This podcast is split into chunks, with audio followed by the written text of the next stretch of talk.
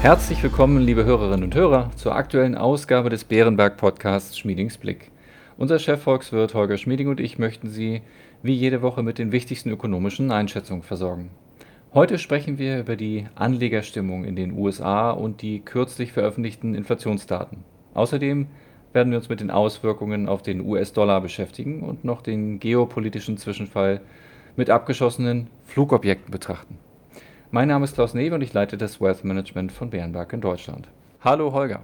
Hallo Klaus. Holger, du besuchst diese Woche institutionelle Kunden, also professionelle Anleger wie Pensionskassen und Hedgefonds in den U S A und Kanada. Zunächst einmal, wie ist dort die Stimmung?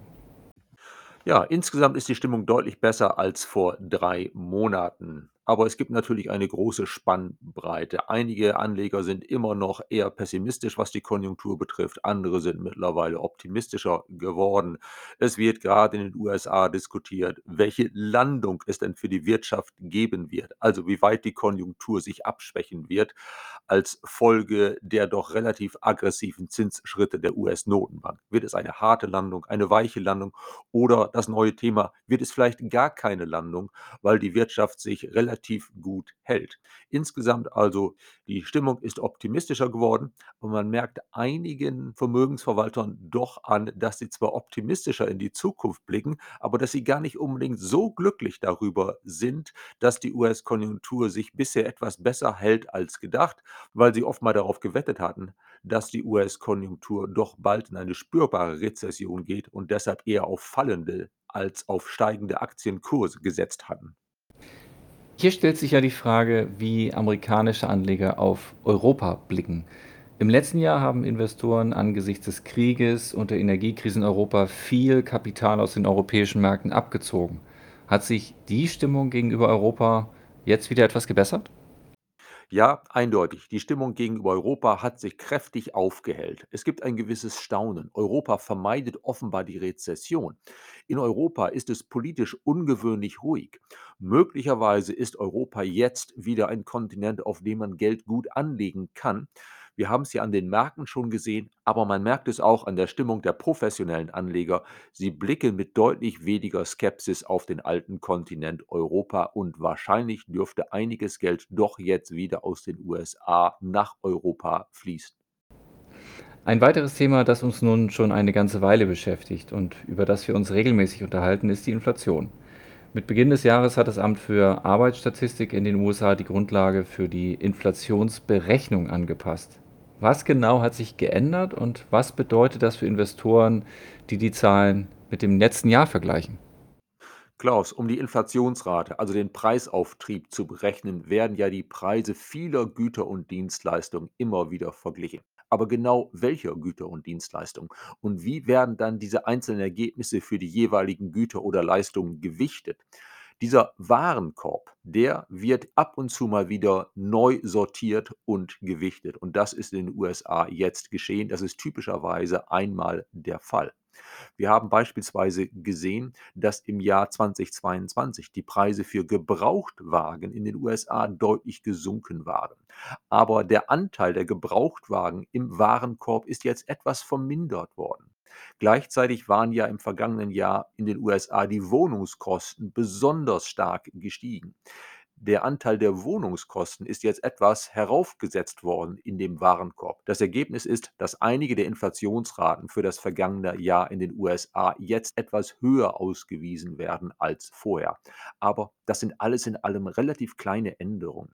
Die Daten sind immer noch recht gut vergleichbar über den Zeitablauf. Diese kleinen Revisionen, die es da gibt, die Neugewichtung des Warenkorbs, all das ändert nichts am zugrunde liegenden Trend, der in den Daten klar sichtbar ist. Am Dienstag haben die U S A die Inflationsdaten für den Monat Januar veröffentlicht.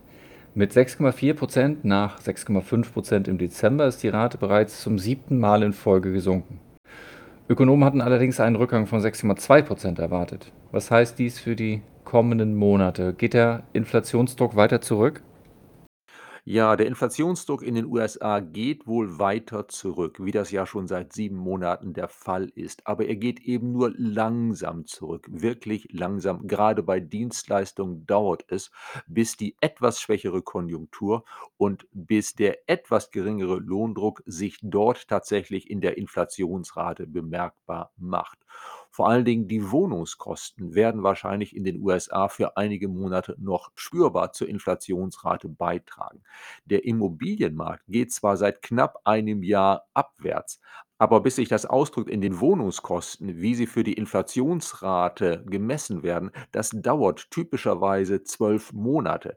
Also wir können damit rechnen, dass in einigen Monaten dieser wichtige Kostenblock in der U S-Inflation, Wohnungskosten, den Höhepunkt überschritten hat und ab dann deutlich nachlässt. Aber vorerst dürfte auch wegen der Wohnungskosten bzw. der Art, wie sie gemessen werden, in den U S A die ausgewiesene Inflationsrate nur sehr langsam zurückgehen. Eine kurze Folgefrage. Wie sind deiner Meinung nach die längerfristigen Aussichten für die Inflation in den U S A? Auf Dauer zurück zu zwei Prozent? Wahrscheinlich nicht ganz. Die U S-Inflation wird weiter zurückgehen. Das gilt ja auch für die Inflation in Europa. Sie wird deutlich sinken im weiteren Verlauf des Jahres, vor allen Dingen ab Frühjahr. Aber ich denke, in den U S A wird sie sich auf Dauer eher so bei zwei Komma fünf bis drei Prozent einpendeln.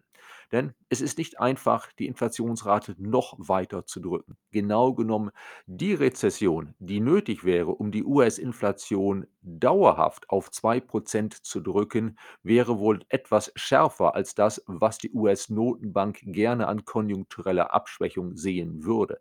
Gerade mit Blick auf das Wahljahr zweitausendvierundzwanzig wird die U S-Notenbank das wohl vermeiden.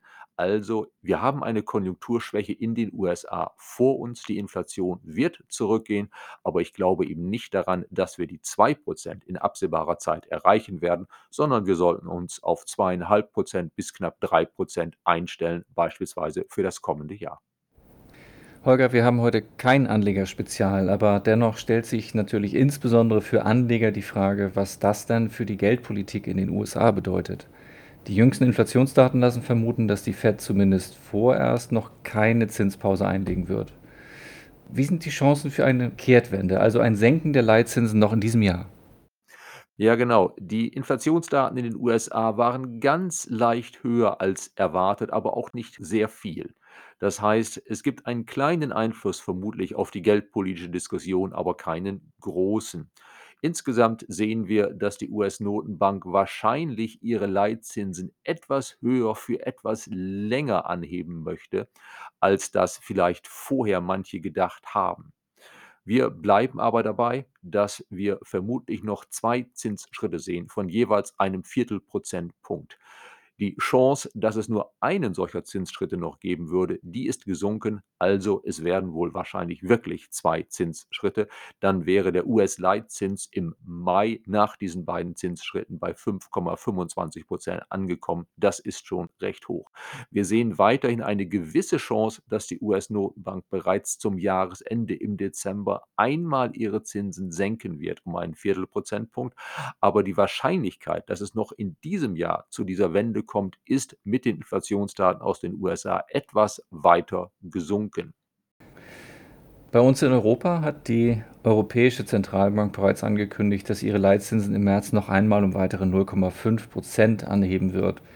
Die U S-Notenbank hat dagegen ihr Tempo schon auf Zinsschritte von jeweils einem Viertelprozentpunkt gedrosselt. Holger, wann wird die E Z B deiner Meinung nach nachziehen und wie die Fed die Zinsen weniger stark anheben? Naja, Klaus, in gewissem Sinne hat die Europäische Zentralbank hier ja schon nachgezogen. Auch die E Z B ist ja dazu übergegangen, ihre Zinsen jetzt um einen halben Prozentpunkt statt um einen Dreiviertelprozentpunkt anzuheben, wie sie das im vergangenen Herbst gemacht hatte. Wir erwarten von der Europäischen Zentralbank, dass sie im März ihre Leitzinsen um einen halben Prozentpunkt wieder anhebt. Das hat sie ja bereits de facto angekündigt. Im Mai dürfte dann ein weiterer Zinsschritt folgen. Dabei könnte es sich allerdings dann um ein Viertel Viertelprozentpunkt handeln und sofern der Inflationsdruck in Europa hinreichend schnell nachlässt, dürfte es dann der letzte Zinsschritt gewesen sein. Allerdings ist die Wahrscheinlichkeit nicht klein, dass die Europäische Zentralbank auch im Mai nochmal einen halben Prozentpunkt an Zinsschritt nach oben machen wird und vielleicht sogar danach ein bisschen höher gehen wird. Zum Glück, der Inflationsdruck lässt nach und damit insgesamt hat sich auch für den Ausblick auf die Europäische Zentralbank, wie weit wird sie gehen, muss sie stark in den restriktiven Bereich gehen, um die Wirtschaft kräftig zu dämpfen. Dieser Ausblick hat sich etwas aufgehellt. Nachdem die U S-Fed zunächst ihre Zinsen eher und schneller angehoben hat als die E Z B, macht die E Z B also jetzt mehr Tempo. Das legt eine Anschlussfrage nahe. Was bedeutet das für den Wechselkurs des U S-Dollars? Ja, mittlerweile erhöht die Europäische Zentralbank ihre Zinsen in einem schnelleren Tempo als die U S-Zentralbank. Aber die U S-Leitzinsen sind ja auch deutlich oberhalb des europäischen Niveaus. Was bedeutet das für den Wechselkurs? Relativ klar. Der Zinsabstand zwischen den U S A und Europa nimmt ab und er wird meines Erachtens spürbar abnehmen. Vor allen Dingen auch dadurch, dass ab Dezember, spätestens ab Anfang zwanzig vierundzwanzig, die U S-Notenbank ihre Leitzinsen wahrscheinlich wieder senken wird. Wir denken also, dass der abnehmende Zinsabstand dazu beitragen wird, dass der U S-Dollar künftig etwas weniger überbewertet sein wird, als er es derzeit ist. ist. Ich vergleiche ja gerade die Preise in den U S A mit denen in Europa. Ich sehe ja so manches jetzt in den U S A und ich bleibe dabei, ein Wechselkurs, der in etwa die Kosten und Preise ausgleichen würde, läge eher bei eins Komma dreißig Dollar Euro statt nahe bei der Parität. Mit abnehmendem Zinsabstand könnte der U S-Dollar zum Jahresende auf eins Komma fünfzehn gesunken sein und dann im kommenden Jahr auf eins Komma zwanzig. Mit einer gewissen Chance, dass diese Normalisierung des U S-Dollar weg von der Überbewertung hin zu einem Wechselkurs, der näher ist am langfristigen Gleichgewicht, mit einer gewissen Chance, dass dieser Prozess auch etwas schneller abläuft, als unsere Prognosen das zeigen. Vielen Dank für diese Prognose, da kommen wir bestimmt im Laufe des Jahres wieder drauf zurück. Abschließend möchte ich noch einmal das Thema wechseln, und zwar zur Geopolitik. In den letzten beiden Wochen haben die U S A und Kanada mehrere Flugobjekte abgeschossen. Mindestens eines davon war nach U S-Angaben ein chinesischer Spionageballon. Das hat die Spannung zwischen den U S A und China natürlich weiter verstärkt. Eine erste Kommunikation zwischen den beiden Ländern zu dem Vorfall gab es wohl erst am Montag. Auch die Märkte haben darauf mit einem Anstieg des U S-Dollars reagiert. Wie siehst du das Potenzial, dass sich daraus eine größere außenpolitische Krise entwickeln könnte mit erheblichen Rückwirkungen auf die Finanzmärkte? Klaus, ich sehe da eigentlich nicht das Potenzial für eine größere geopolitische Krise. Dass die Großmächte einander ausspionieren, ist ja nun weiß Gott nichts Neues. Wirtschaftlich gesehen ist es ja so, dass eigentlich weder China noch die U S A derzeitig irgendein Interesse an großen Spannungen haben könnten, an einem Handelskrieg.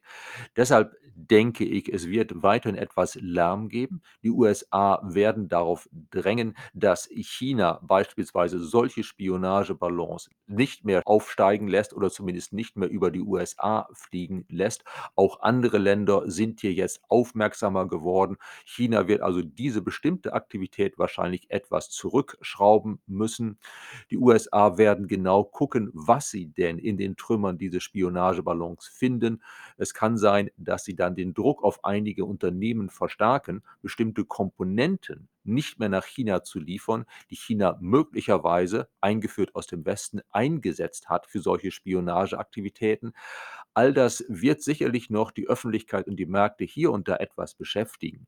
Aber dass da jenseits kleiner Kursbewegungen ab und zu eine größere Krise, eine größere Marktbewegung sich daraus entwickeln könnte, das glaube ich eigentlich eher nicht.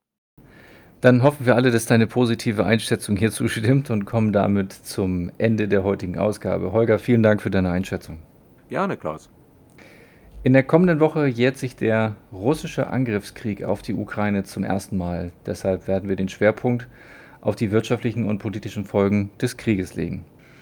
Damit verabschieden wir uns von Ihnen, liebe Hörerinnen und Hörer. Vielen Dank für Ihr Interesse. Wir hoffen, es hat Ihnen gefallen. Falls ja, empfehlen Sie uns gerne weiter. Und wenn Sie Fragen oder Anregungen haben, schreiben Sie uns gerne eine E-Mail an schmiedingsblick at berenberg punkt de.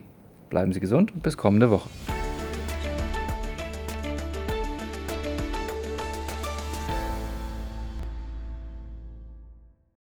Wichtige Hinweise. Bei dieser Information handelt es sich um eine Marketingmitteilung. Diese soll Ihnen Gelegenheit geben, sich selbst ein Bild über eine Anlagemöglichkeit zu machen. Wir weisen ausdrücklich darauf hin, dass diese Information keine individuelle Anlageberatung, keine Anlageempfehlung und keine Anlagestrategieempfehlung darstellt. Frühere Wertentwicklungen sind kein verlässlicher Indikator für die künftige Wertentwicklung.